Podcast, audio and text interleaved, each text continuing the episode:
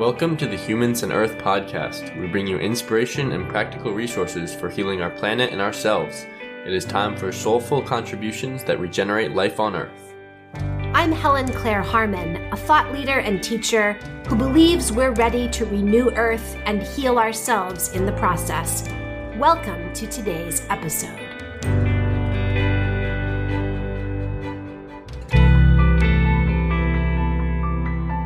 Welcome back to Humans and Earth. This is a episode just with me today, Helen Claire Harmon. I'm offering some thoughts today on the validity and the actionability of your compassion. If you are hearing this episode before June 14th of 2021, I invite you to consider enrolling in my new e course, Collaboration with Earth Support and Strategies for Your Reverent Regenerative Service. You can learn about it at humansandearth.com on the Courses tab. And if you're interested in the course and enrollment has closed, then just make sure you're on my newsletter list at humansandearth.com. I will be offering the course again in the future. What I want to offer you today is a conversation drawing attention to the important reality that the compassion that you feel, the heart based compassion you feel for life, for people, for our planet, for animals and plants and ecosystems, it is valid we have developed a very mistaken trend in certainly Western and developed and industrialized cultures, but I'm pretty certain that this occurs worldwide. It is a trend of labeling compassion and care as unrealistic, unintellectual, irrational, airy fairy, bleeding heart, or all the other wrong, misguided labels that get applied to compassion. I started talking about this a little bit on Instagram this week. You can follow me there at School Humans Earth if you want more casual conversation on topics related to regeneration and thriving for people and planet. But I want to talk about this in a more focused way right now. And I'll ask you have you had the experience of expressing care or compassion and then someone else shutting you down with a dismissive comment. Maybe you expressed care for a plant or an animal, for the earth, for environmental causes, for human health and well being, for prioritizing life instead of profit. That's a whole other topic, but I really believe we are beginning to develop economic understandings that prioritize life and allow for profit. And you can look into green economics and ecological economics if you're interested in that. I think that the ebook on my website, Informed Optimism, gives some suggestions about how to learn about the not just the green sustainable economy, but about ecological economics. Anyway, that is a topic for another day. But you have probably had the experience, I'm guessing, of expressing compassion or care for a person, a plant, an animal, an ecosystem, the earth, a cause, and hearing someone make a dim- dismissive comment indicating that you're being unrealistic or the value or ethic you're articulating would be all well and good, except it's just not compatible with how things work in the real world, or it's not economically feasible. I like to remind people that we decide how things work in the real world. We decide what is economically feasible. Our economies are our own creations, they are structures of our own design. And so if we choose to monetarily value life and compassion, then that's simply a choice that we can make. And in fact, there are all kinds of endeavors globally that are bringing value to life, to compassion, to sustainability and regeneration. So that's very exciting. But what I'm really focusing on here today is your own experience of whether or not you feel that your compassion is valid and actionable. I really like a discussion of this in Marc Bekoff's book, Rewilding Our Hearts.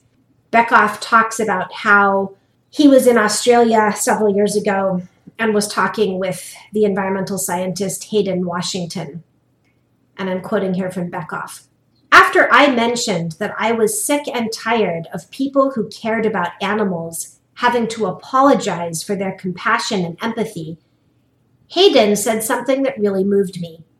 People should not have to apologize for their sense of wonder.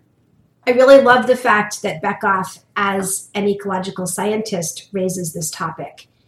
And I know that when I discuss Bekoff's book with students, I continually have people who want to talk about that page in the book because I think many of us have had this experience of feeling that our compassion towards some other being is valid and then being dismissed, put down, or criticized by someone else.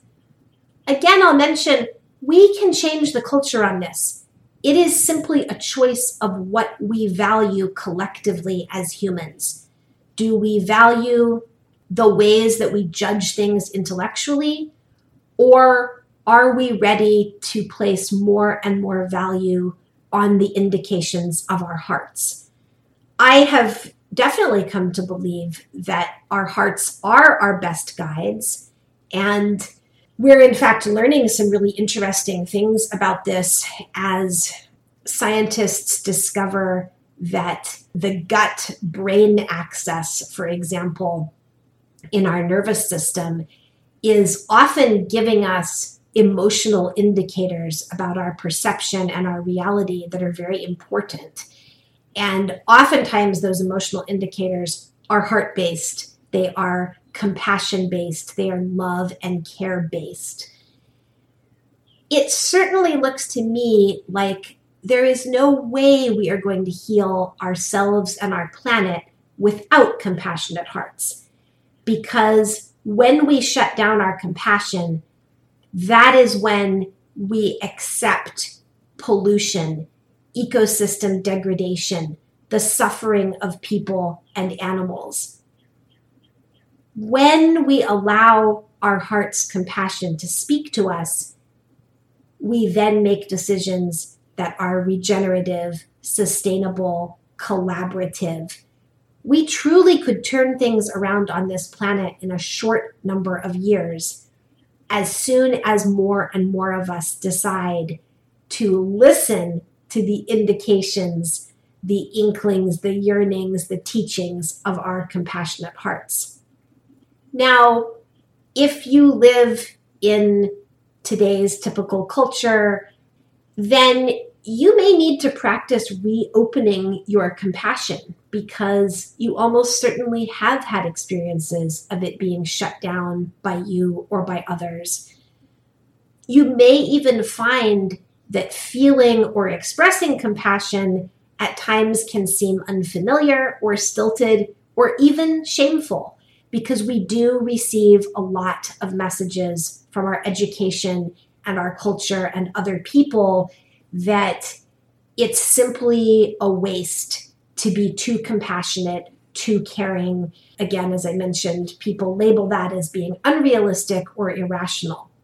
I'd like to offer you three things to explore if you would like to expand your sense of the validity of your compassion. The first step is to spend some time in discernment.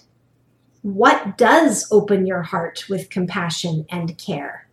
You may be well aware of this. This may be uh, in the forefront of your consciousness, or it may not. So, what is it that arouses your compassion?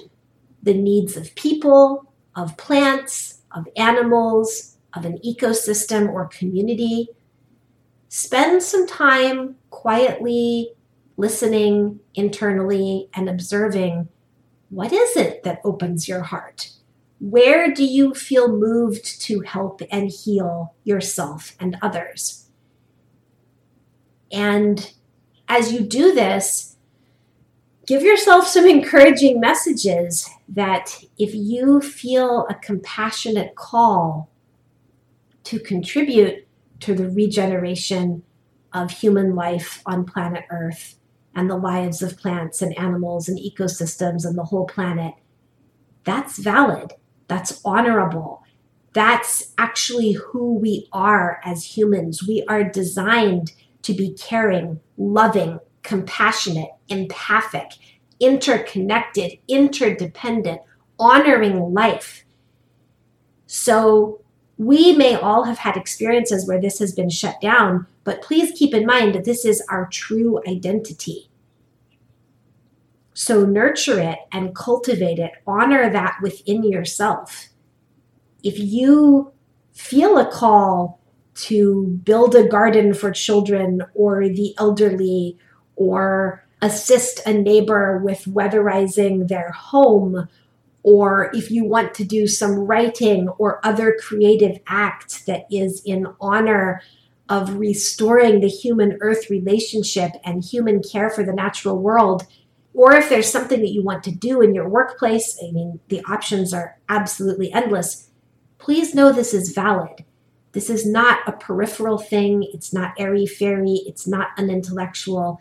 It's valid, it's crucial. It may even be crucial to who you are and what your life path is and what your purpose is in this lifetime. So, step two, after you've done some next level discernment about what does arouse your compassion, step two is to act with compassionate conviction. It is time for those of us who believe in the leadership of the compassionate heart to stop allowing others to shut us down. I feel like I need to say that again. It is time for those of us who believe in the leadership of the compassionate heart to stop allowing others to shut us down. Voice your compassion to yourself voice it to others, and claim its identity, claim its validity. If people around you have a reflex to tell you, well, that's not very realistic, is it? Or, yeah, it would be really nice if that could happen, but we're not going to see that in our lifetime. If you get any of those dismissive or kind of sidelining comments, respond in a new way too many of us are accustomed to being shut down by those kinds of comments, not making any response. So I urge you test a new response. Say something like, actually, I believe my compassion is really valid and actionable. And what I am doing now to enact my compassion is this. Or respond with a thoughtful question. What if it's not true that that's not possible in our lifetimes? When it comes to acting with compassionate conviction, this step two that I'm suggesting, if your daily life is not leaving room for compassion for people and plants and animals, then it's probably time for you to consider how you can shift that. Is there some way that you want to be providing more compassionate care to yourself, to other people, to plants, to animals, to your local ecosystem, maybe to a distant ecosystem. Maybe you want to be engaging in a compassionate, heart centered dialogue with planet Earth. This is very possible. One of the Humans and Earth podcast episodes, the interview with Rachel Fotenhauer, gives a beautiful meditation for connecting with earth. It's something I believe we're really called to do in the 21st century. Anyone can do it. And so, again, if your daily life is not leaving room for compassion for people, plants, animals, ecosystems, planet Earth, then you may be at a time when you want to consider how you can shift that. And that might mean you make quite a significant life change, or it might mean that you make a smaller life change. Maybe you adopt an animal or plant some native plants that provide habitat and food for native bird and insect species. Maybe you start a new initiative in your workplace. This is the type of thing that we are going to be delving into in my new course that opens in mid June. And again, if you're hearing this after mid June of 2021, I'll be offering the course again. It's called Collaboration with Earth Support and Strategies for Your Reverent Regenerative Service. The course is all about attuning to your regenerative vision for how you feel called to contribute to the co creation of regeneration and healing for the human species and all of the beings on this amazing planet we call Earth. So the Course nurtures you in tuning into your vision, cultivating reverent relationship, and discovering ways to not only design your contribution to the world, but offer it so that you feel very nurtured and supported and sovereign, not burned out or exhausted. So, actually, step three that I suggest for today, the first step being listen. What is it that arouses your compassion? And are you giving space for hearing your own compassionate heart? Step two, act with compassionate conviction. Let's stop letting others shut us down. Let's voice our compassion and claim its validity.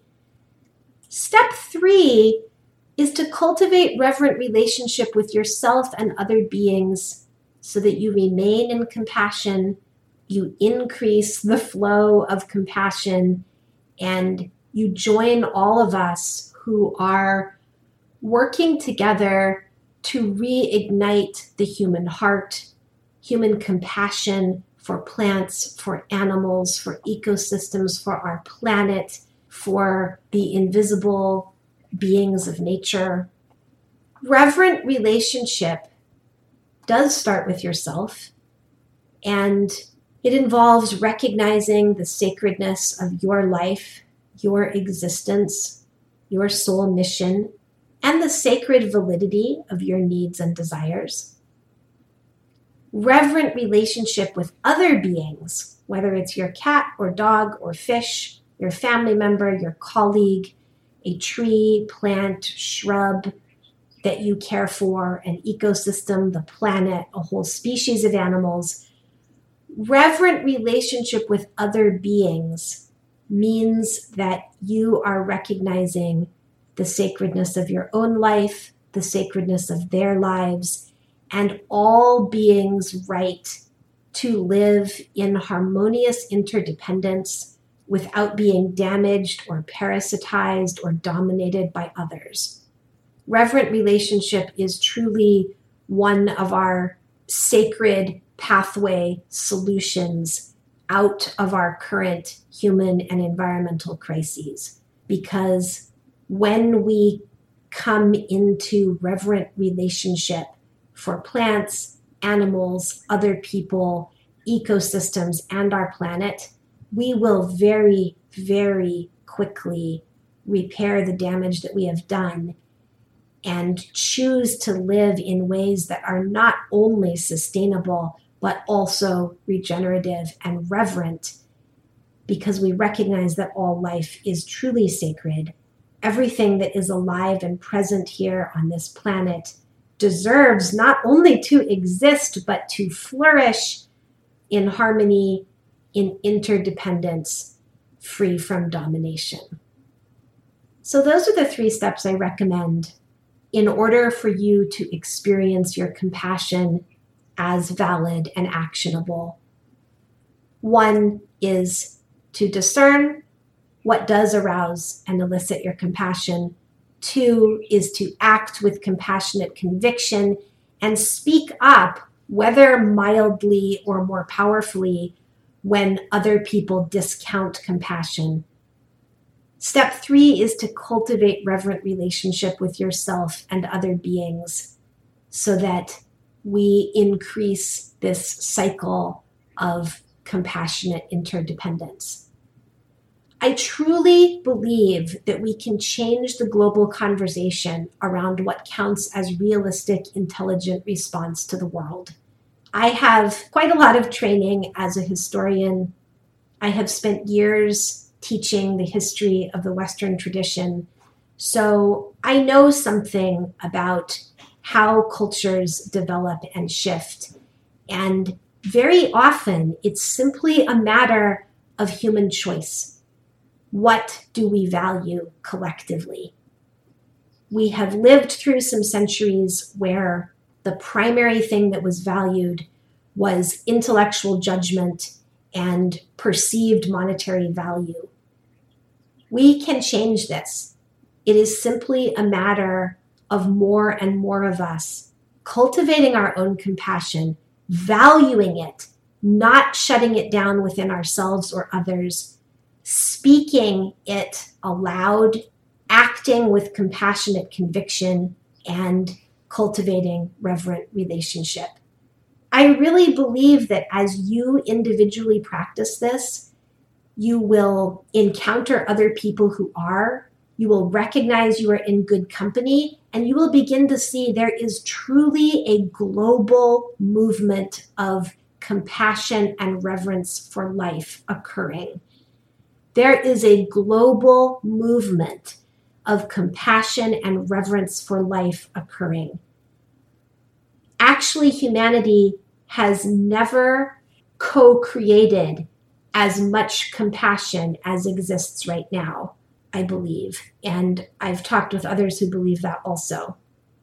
So, you know, coming back to my recent episode on wise focus, please, please do not get caught up in focusing only on the problems and the tragedies of the world. They are real, they deserve our attention.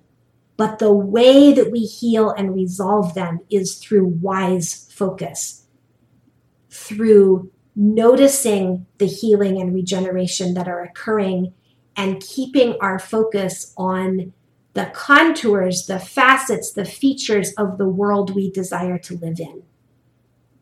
Humans create based on what we have in mind.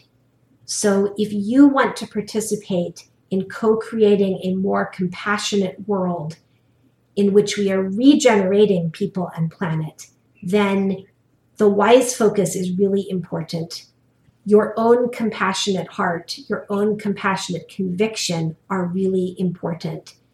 And I can pretty much guarantee that as you walk this path, you will find others who are doing the same. So many books have been written on this subject. So many nonprofit organizations are working with compassion for the renewal and regeneration of life, whether that is in a particular neighborhood or city, focused on particular human needs, the needs of a particular group, whether it's focused on conservation of a particular animal species or an ecosystem, so much good is occurring. And all of us can become more and more aware of one another's compassionate hearts, compassionate conviction, and healing regenerative endeavors. Thanks for listening today.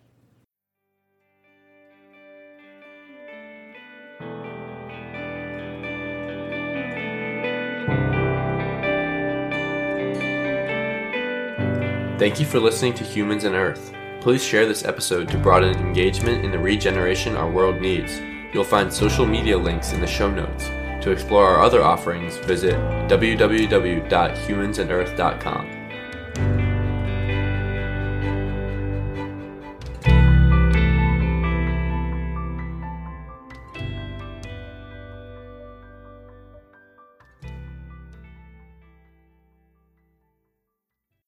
read Humans and Earth's ebook on informed optimism?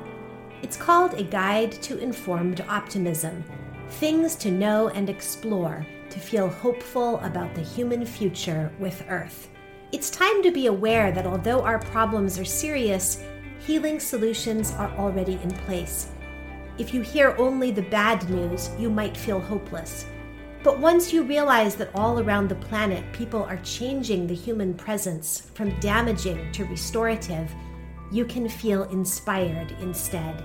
This is informed optimism, being alert to the need for Earth's restoration and becoming excited about how much progress we're already making while discovering how you can participate.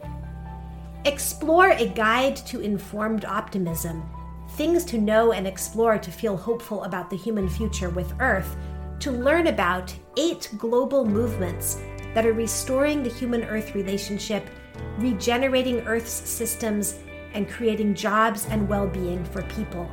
Eight initiatives with the potential to create enormous healing for people and planet regenerative food production, renewable energy, renewable and regenerative manufacturing, regenerative land care, natural wellness approaches, communication with Earth's beings, and more. Informed optimism inquiry questions throughout the ebook help you consider how you feel as you learn about restorative solutions, how you would like to see them advance, and how you are attracted to participate. Find informed optimism at www.humansandearth.com slash courses. It's only $7.